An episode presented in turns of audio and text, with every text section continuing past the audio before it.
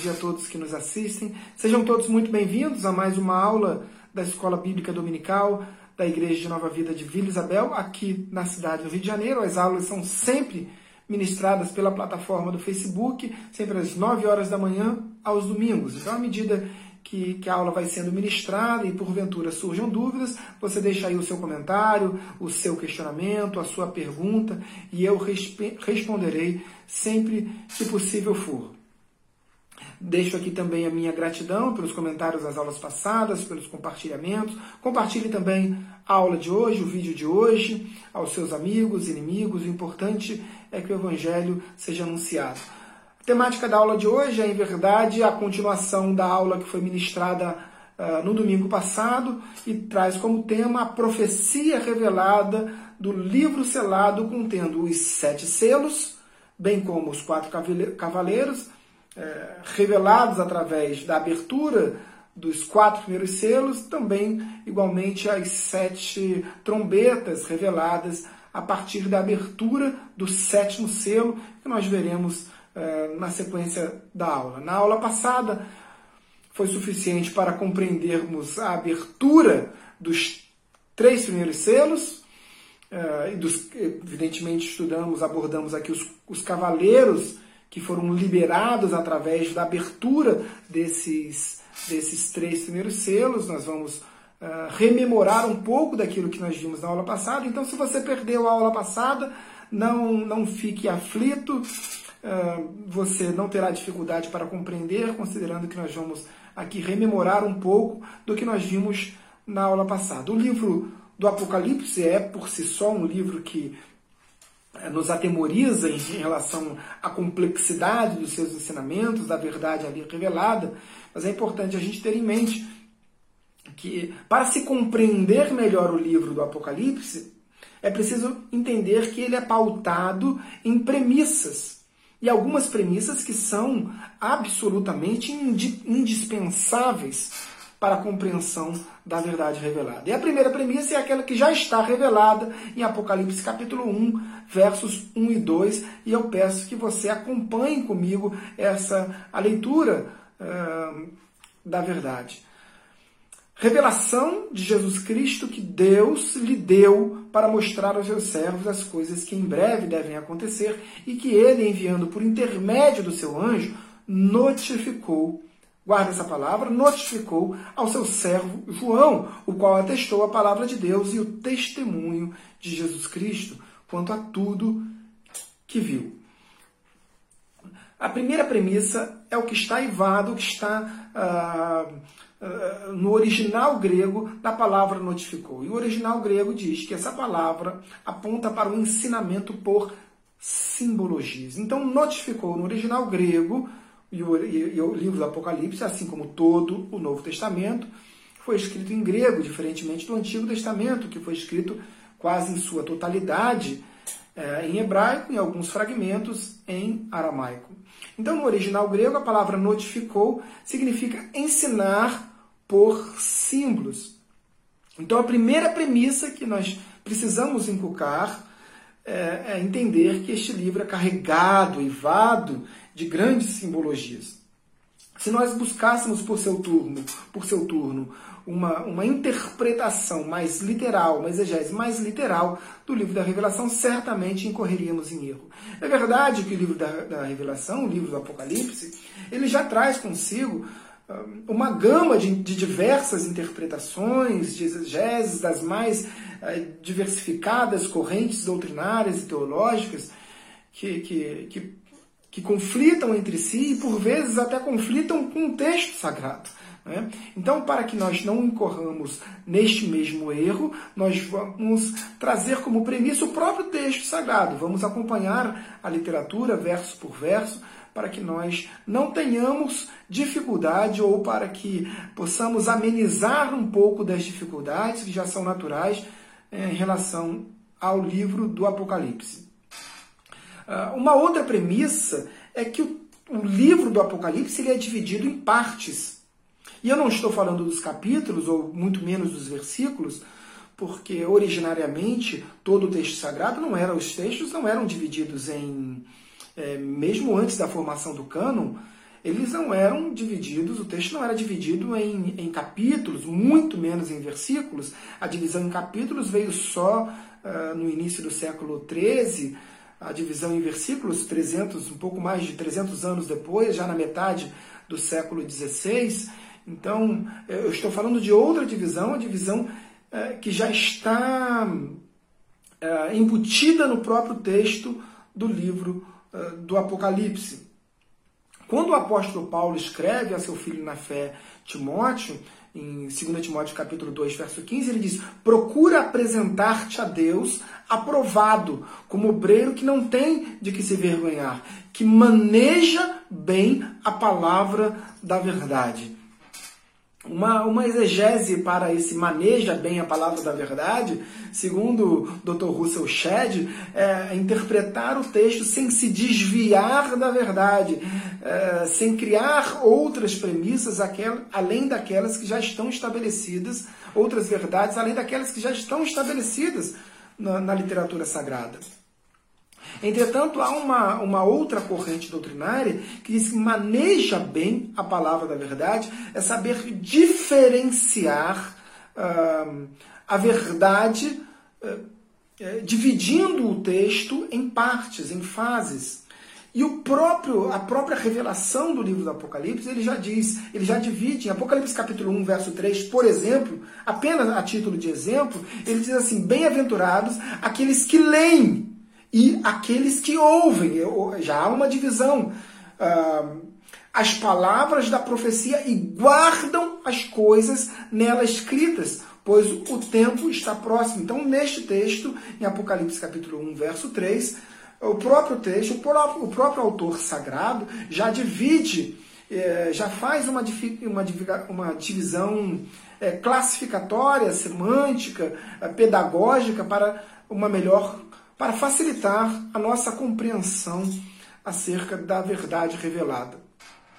Mas há uma divisão mais uh, enfática uma, que, que, que nos foi revelada pelo próprio Senhor Jesus Cristo. Porque quando João está ali naquela ilha de Patmos e, a, e o livro do Apocalipse foi revelado a João, ao apóstolo João, Uh, João, por volta de 90 anos de idade, ele recebe aquela profecia, ele recebe aquela revelação, e inicialmente ele ouve uma voz.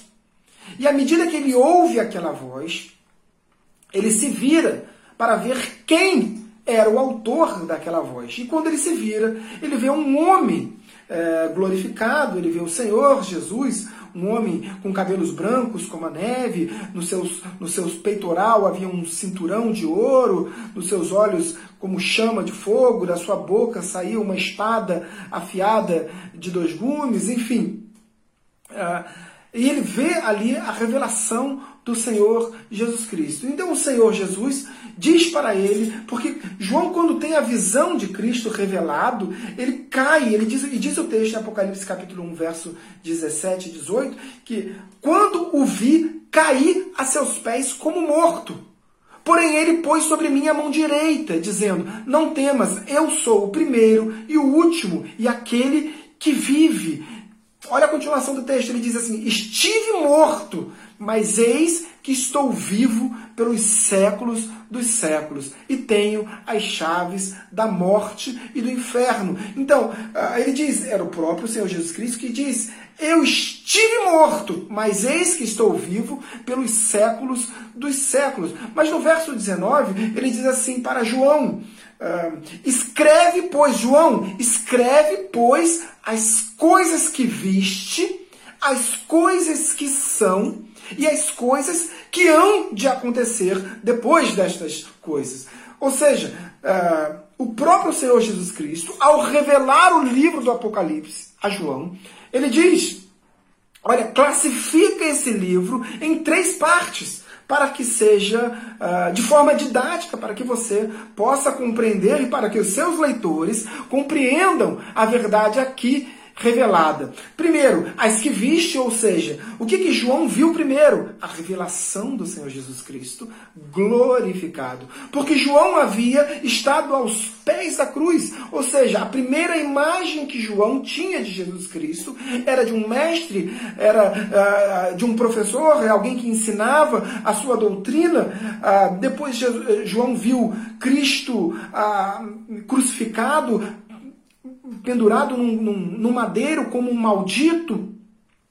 Agora Cristo se revela a João glorificado, ou seja, uma nova visão acerca de Cristo. Essa é a verdade revelada a João. Então, João, é, Jesus diz para João: escreve as coisas que viste, escreve a imagem que você viu de um Cristo que venceu a morte, de um Cristo glorificado e revelado em toda a sua magnitude, em toda a sua essência, em toda a sua glória. Depois escreve as que são, ou seja, o futuro, uh, uh, o futuro uh, em relação ao tempo de João, né? mas ele estava dizendo assim, olha, é o tempo da igreja, as que são atualmente eh, para o nosso tempo, ao tempo da igreja, e depois ele diz assim, e as que hão de acontecer. Evidentemente, está falando de um tempo do porvir, de um tempo futuro, de um tempo que há de, de, de acontecer mas que não necessariamente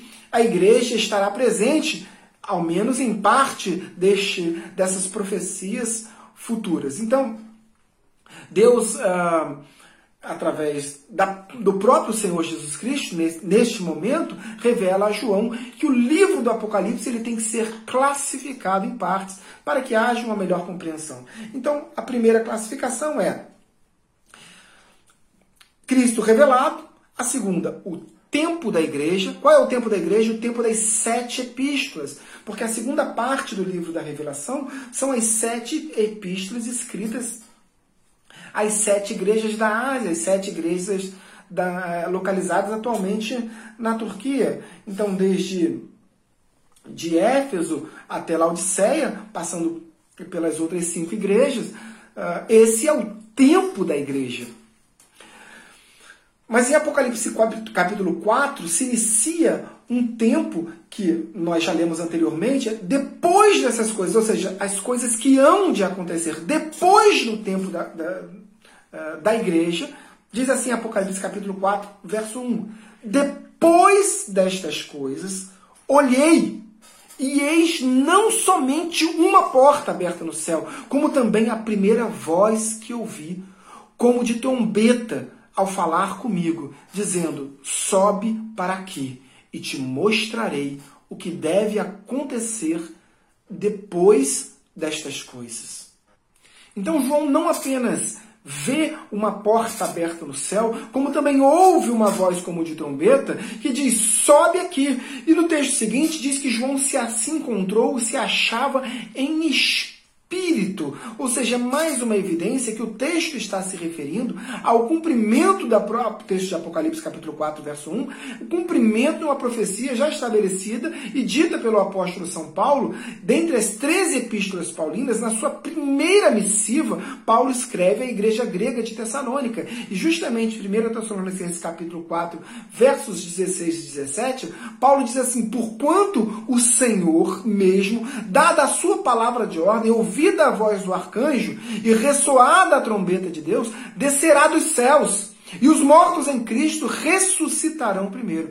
Depois nós, os vivos, os que ficarmos, seremos arrebatados juntamente com eles entre nuvens, para o encontro do Senhor nos ares. E assim estaremos para sempre com o Senhor. Então, a, a, o cumprimento da profecia dita aqui pelo apóstolo Paulo em 1 Tessalonicenses capítulo, capítulo 4, verso 16, é aquela mesma que se cumpre em Apocalipse capítulo dita pelo apóstolo João em Apocalipse capítulo 4, verso 1. Ele diz: depois destas coisas. Ou seja, depois do tempo da igreja, depois da dispensação da igreja, que se encerra, quando que se encerra a dispensação da igreja?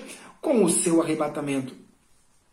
Depois se inicia um tempo que já foi profetizado em Daniel capítulo 9, que nós já vimos na aula passada, acerca é, de um período chamado de tribulação ou grande tribulação, que também já foi já fora dito pelo próprio Senhor Jesus Cristo em Mateus capítulo 24, verso 21. Jesus estava ensinando aos seus discípulos e ele disse: "Porque nesse tempo, ou seja, nesse tempo pós arrebatamento da igreja, haverá grande tribulação, como desde o princípio do mundo até agora não tem havido e nem haverá jamais." Jesus se refere a um tempo de grande tribulação. Ao passo que Jesus se refere a um, um, tempo de grande tribulação, ele mesmo revela em Apocalipse capítulo 3, verso 10, que a igreja não passará por esse tempo. E ele diz na epístola, na missiva escrita à igreja de Filadélfia, e diz assim: Porque guardaste a palavra da minha perseverança, também eu te guardarei da hora da provação ou da tribulação que há de vir sobre o mundo inteiro para experimentar os que habitam sobre a terra. Então, você pode me questionar, e há muito questionamento sobre isso, as pessoas perguntam, poxa, mas será que esse tempo uh, de coronavírus, esse tempo de mazelas sociais, esse tempo uh, de, de, de diferenças sociais, de abismo social, desse tempo de perseguição, esse tempo de, de, de, de Sodoma e Gomorra, esse tempo de de racismo estrutural. Esse tempo que vivemos, será que não é um tempo já de grande tribulação? Não, não é, porque a Bíblia nos garante, o texto sagrado nos garante, nos afirma que a igreja não passará por esse tempo de grande tribulação. Mas há uma outra evidência. Veja que ah, em 1918, a sociedade, sobretudo a sociedade europeia, passou pela gripe espanhola, onde 50 milhões de pessoas morreram. Já isso logo após o final da Primeira Guerra Mundial, que foi de 1914 a 1918. Durante a Primeira Guerra Mundial, mais de 10 milhões de pessoas morreram. Séculos antes, no século XIV, nós tivemos a peste negra, onde metade da população europeia foi absolutamente dizimada. E nem por isso aquele tempo era chamado de grande tribulação.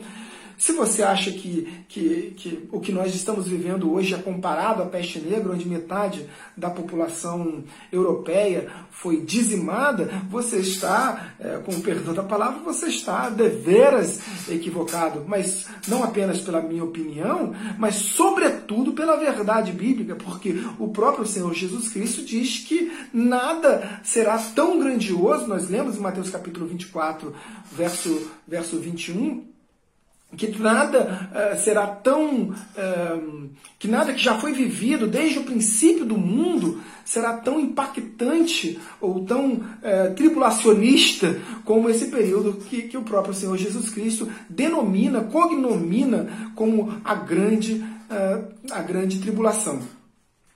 Pois bem, João então se acha em espírito no céu e ele descreve em Apocalipse capítulo 4 e Apocalipse capítulo 5, ele descreve a visão que ele estava tendo do reino celestial.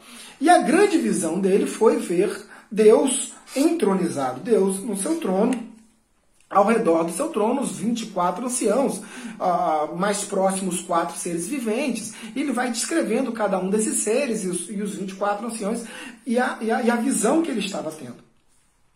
Ocorre que eh, João vê um livro selado na destra do Pai. E ele se cai pranteando porque diz uh, que na visão dele, na visão do próprio João, nenhum homem fora digno de, de, de, de abrir o livro, nem mesmo de olhar para o livro.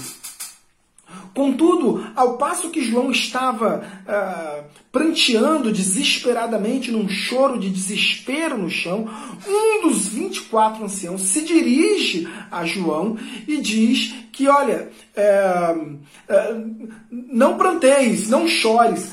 Apocalipse capítulo 5, verso 5 diz: Todavia um dos, um dos anciãos me disse: Não chores, eis que o leão da tribo de Judá, a raiz de Davi, venceu para abrir o livro e os seus sete selos. Então, a visão de João de Jesus como o leão da tribo de Davi, ali naquele momento, é, Jesus se apresentava como o cordeiro, o cordeiro que era da raiz de Davi, o cordeiro que agora era o salvador da humanidade, era o único que era digno de abrir o selo é, e salvar a humanidade, enfim, e fazer cumprir as profecias descritas no livro da Revelação.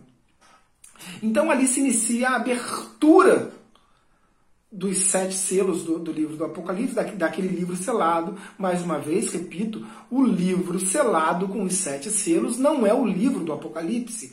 O livro selado com seus sete selos, com os quatro cavaleiros e com as sete trombetas, está revelado no livro do Apocalipse. Então, assim como vimos na aula passada, o primeiro selo foi aberto em Apocalipse capítulo 6, verso 1 e 2, assim diz o texto.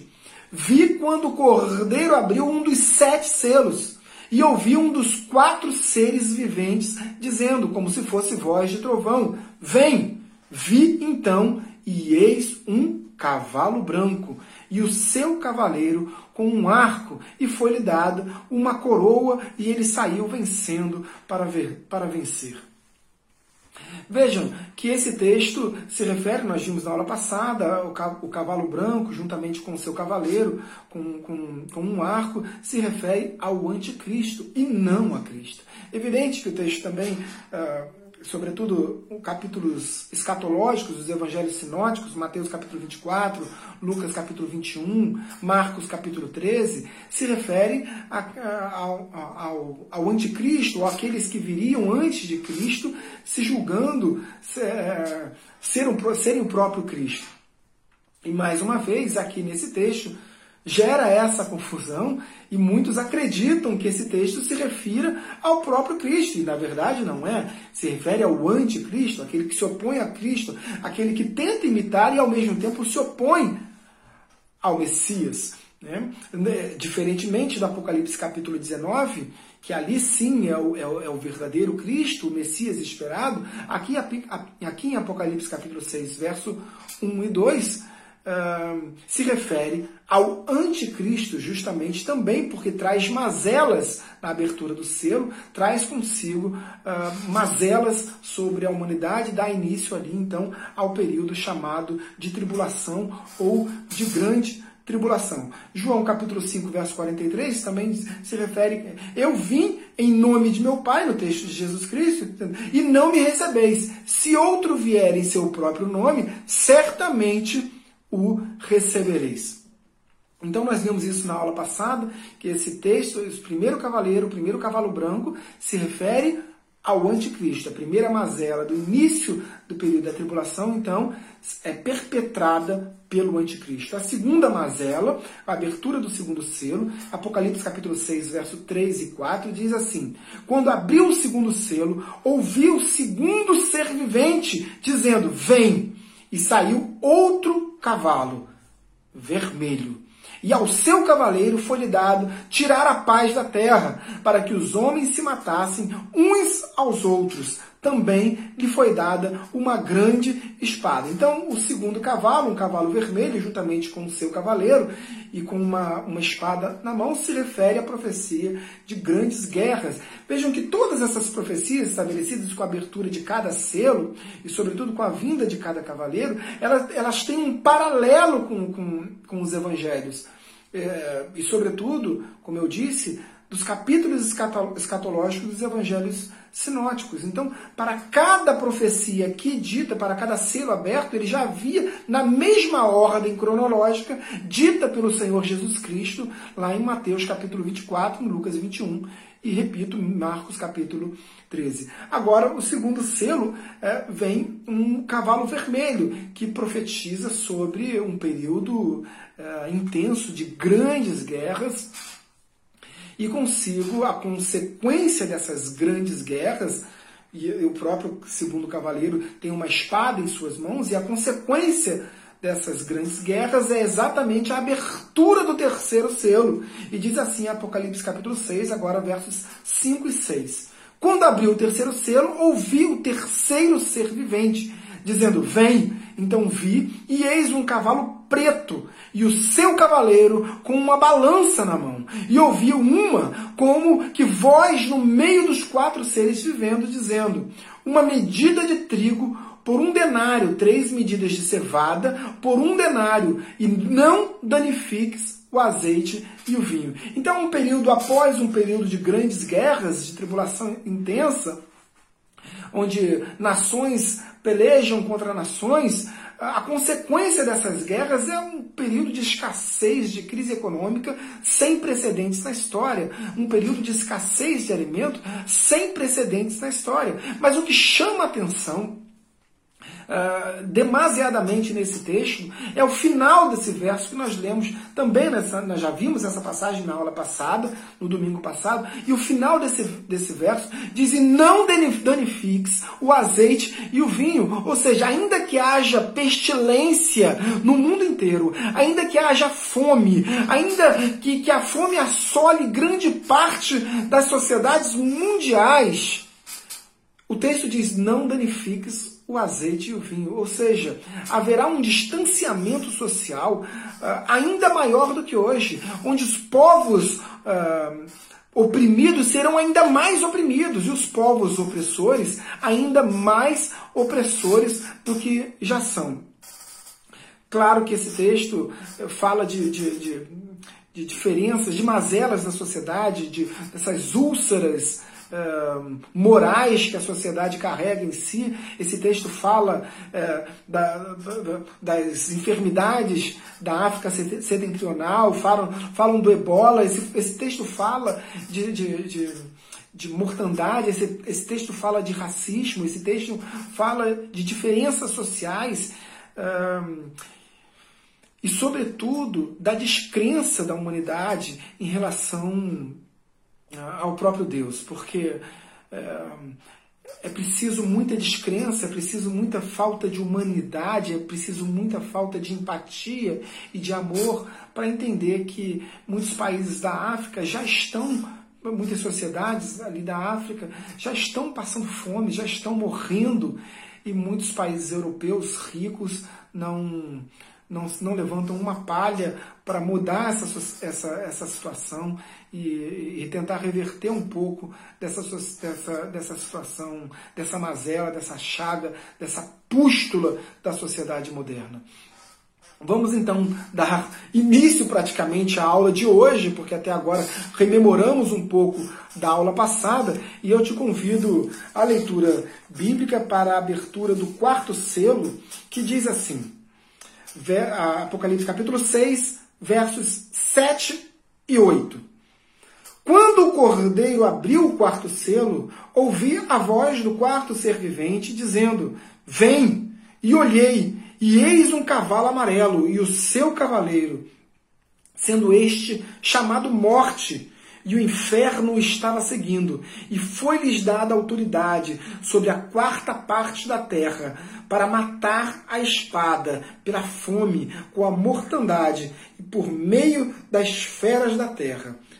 Temos então aqui a abertura do quarto selo pelo Cordeiro. Vejam que todos os selos foram abertos pelo Cordeiro. Assim como nos demais selos, nos três primeiros selos, a abertura do quarto selo também suscita a vinda de um cavalo e, por conseguinte, do seu cavaleiro. Desta feita, um cavalo amarelo, que é designado nesse texto, nomeado como morte. Então temos que a abertura desse, desse quarto selo suscita a vinda de um cavalo que traz consigo uma mazela, a morte, que nada mais é como a consequência da abertura dos selos anteriores. Se nós temos na abertura do, do primeiro selo a vinda de um cavalo branco que é, na, na verdade, a vinda do anticristo, um líder mundial que inicialmente promove uma falsa paz, que promove uma falsa esperança, mas que depois se revela como anticristo, e, é, e como consequência disso nós temos as guerras da abertura do segundo selo, nós temos as pestilências, as mazelas decorrentes da abertura do terceiro selo, sobretudo da fome, no quarto selo, então nós temos a morte, uma consequência da fome, uma consequência da desigualdade social, uma consequência da opressão das classes mais das classes minoritárias, enfim. Uh, é uma mazela decorrente da abertura dos selos anteriores. Entretanto, há uma questão que precisa ser analisada, que é, a raiz, o grego, no original grego, a palavra amarelo aqui não é, na verdade, amarelo, porque ela é cloros, que significa esverdeado. Se nós buscarmos, então, cloros é a raiz, no nosso vernáculo, cloros é a raiz da palavra clorofila, que é verde, que, que é tão importante para a gente, porque sem a clorofila não é possível que a folha produzisse a fotossíntese, fizesse a fotossíntese, que é a recebimento né, da, da da, do CO2, do gás carbônico, e a liberação do oxigênio. O, entretanto, se nós buscarmos no países. Porque o que acontece? Alguns teólogos, não é o meu posicionamento pessoal, não é a, a tese que eu creio, que eu acredito. É, entretanto, há uma corrente doutrinária é, que apontam que esse, que esse verde, que esse esverdeado apontaria teria uma correlação direta com o crescimento do islamismo, com o crescimento do Islã. O Dr. Russell Shedd, saudoso Russell Shedd, tem outra explicação. Ele disse que uh, a palavra cloro significa esverdeado, mas traz um tom uh, que pode ser traduzido, pode levar a tradução para o amarelo, porque nada mais é do que apontar para uma, uma, uma enfermidade, para uma mazela uh, que apontaria que teria como caminho a morte. Enfim, é uma tradução, uma interpretação. Outros, porém, entendem que a melhor tradução seria cavalo verde e que esse verde apontaria para o crescimento do Islã. Fato é que o Islã, que o islamismo é a religião que mais cresce no mundo inteiro, sobretudo na Europa e em especial em países como a França e a Bélgica. Se nós, nós buscarmos as bandeiras dos países de maioria muçulmana, certo é que nós teremos uma predominância também da cor verde nessas bandeiras. Uh, podemos verificar na bandeira do, do Iraque, a Palestina, propriamente dita, a Palestina que não é um país, mas tem lá a bandeira com predominância verde também, a Síria, Kuwait, Jordânia, Líbia, uh, Mauritânia, Emirados Árabes, Sudão, Argélia com a bandeira toda verde, enfim. É uma corrente doutrinária da qual eu não, não, não sou um adepto.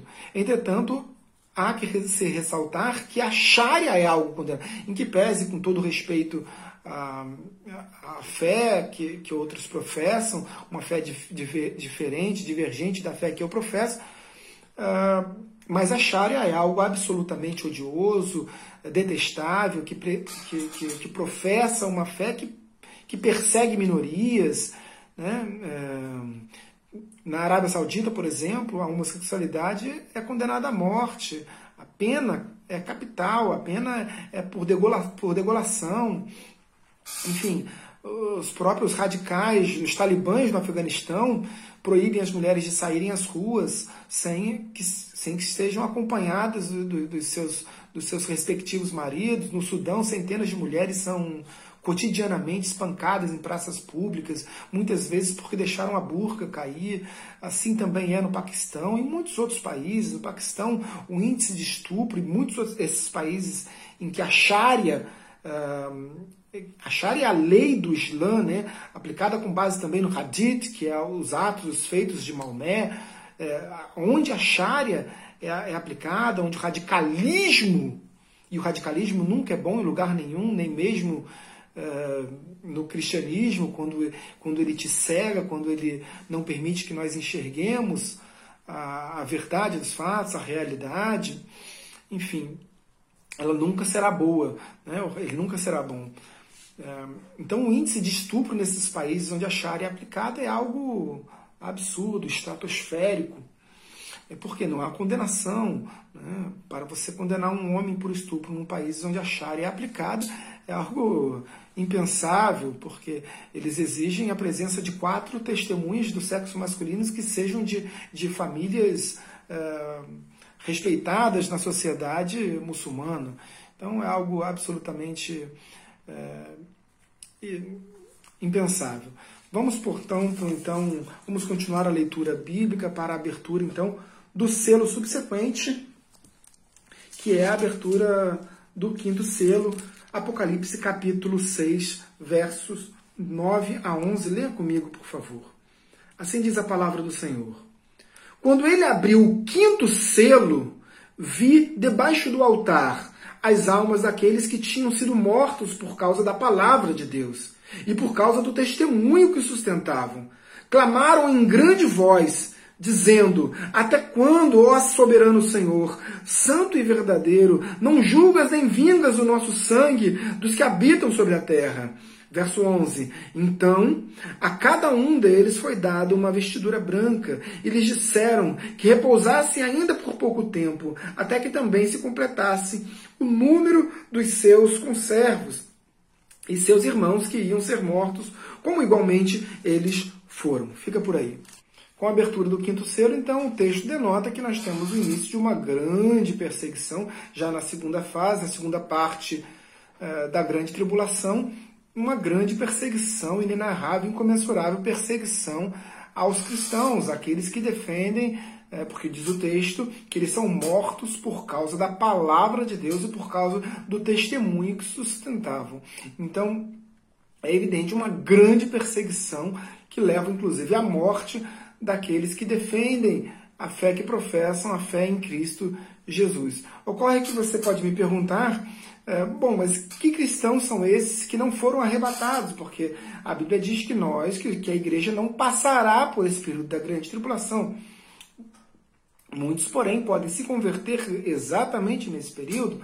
Muitos cristãos estavam frios, é, ou desviados, e, portanto, não foram arrebatados não serão arrebatados, então permanecerão também, passarão por esse período da grande tribulação. Judeus que não se converteram ao cristianismo, judeus não messiânicos, também passarão pelo, por esse período de grande tribulação. E muitos se converterão exatamente após o arrebatamento da igreja. Então a perseguição se dará especificamente em relação a eles e muito especialmente em relação aos judeus. Se hoje a defesa de Israel se faz basicamente pelos grandes países, pelas grandes nações, pelas grandes potências, todas de origem protestante, Alemanha, Estados Unidos especialmente, uh, Inglaterra, França, que são todos países de origem protestante, o que, se, o que se dará quando, após o arrebatamento da igreja, os cristãos não estarão aqui para defender o Estado de Israel. Então a perseguição se dará muito intensamente também contra os judeus. O nosso horário está acabando, a gente vai trabalhar um pouco desse tema também na aula seguinte, para rememorar, já que fomos aqui um pouco eh, acelerado nesse, nesse último selo.